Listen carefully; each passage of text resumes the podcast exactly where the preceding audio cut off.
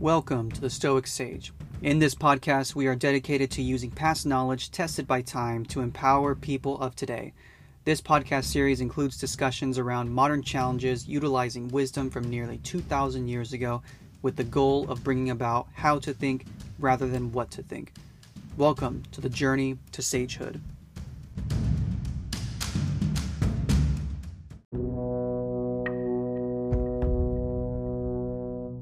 If what you want seems insufficient to you, then though you possess the world, you will yet be miserable. Seneca. Hello, fellow Stoics. In today's episode, we will discuss the complexity with the notion that little is required to be happy. The great Stoics say this time and time again that someone who desires less is happiest or someone who is content with little is happiest.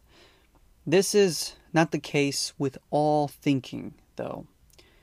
I argue that we need more thoughtfulness in the things that control our desire, not to be void of all desire. I can want a new car, but is a desire for the new car making me make rash decisions that could harm me or my family financially. This is the desire that we must control.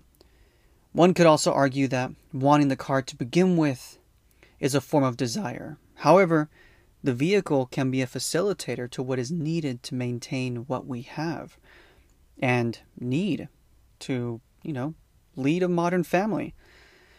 Let us remember that we live in a modern age where most things are within our control, which is to say, for example, that we are free to get in debt, or we are also free to leverage debt to gain more money. We can be born poor, but work to get out of it much easier than ever. I'm not going to sit here and say all you need to do is work hard to be happy. It's more important to enjoy the process than to only celebrate when you have what you want. But we need to check ourselves when we are feeling unsatisfied. Is it because of something we lack? Or is it because of something we feel responsibility for? Not much is needed for a Stoic to be happy, but we cannot forget that as Stoics, we have responsibility to ourselves and our family. For the one you build, enforcing humility in the process of building that family is important but we should not expect them to be content because we ourselves are Stoics. We are practicing, who are practicing contentment. That's something that's out of our control, is their responses to that. To maintain happiness within ourselves, we must also maintain responsibility for the things we want to achieve. Again, not out of desire, but out of meaning, finding that meaning. So, what is your meaning to life then? But before we get into the example, have you heard about the exclusive content from the Stoic Sage podcast? In addition to the two episodes a week, we will be releasing exclusive weekly episodes that discuss topics around morality, modern politics, and general controversy. As Stoics, it's important to expose and practice our virtue with even the most challenging of topics. This exclusive content will be available to those who sign up via the link in the bio. All episodes will be ad free and unfiltered, as much as the ancient Stoics were with their opinions. By signing up, you are tremendously supporting the show. These additional episodes will be live every Friday. You will be able to see them when they are posted, but they will be locked and or unavailable depending on the podcasting platform you are using. I'm very excited to be presenting these episodes, and I thank you all for the continued support thus far. So, back to the example. You shouldn't want to work out, for example, because you desire this specific kind of aesthetic.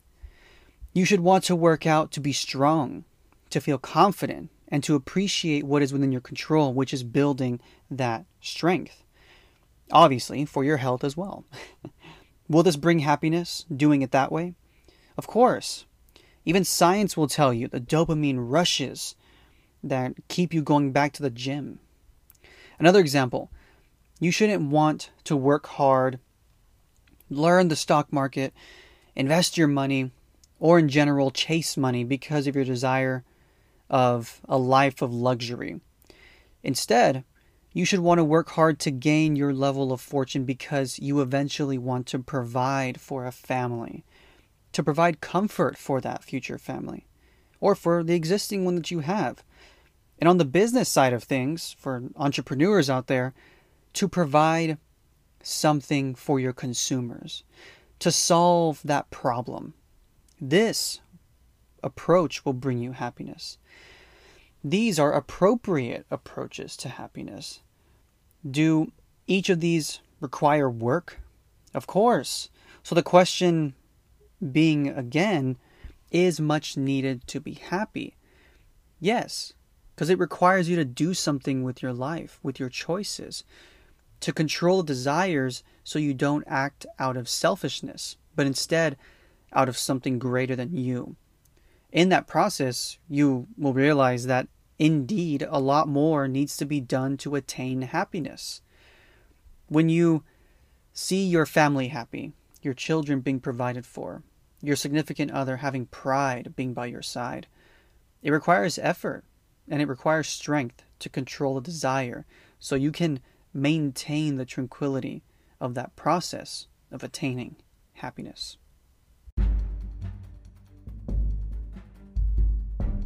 Thank you for listening in.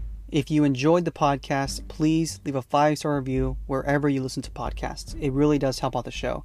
If you would like to check out Stoic Sage merch or read about the blog, please go to stoicsage.co. Also, give us a follow on Instagram and Facebook.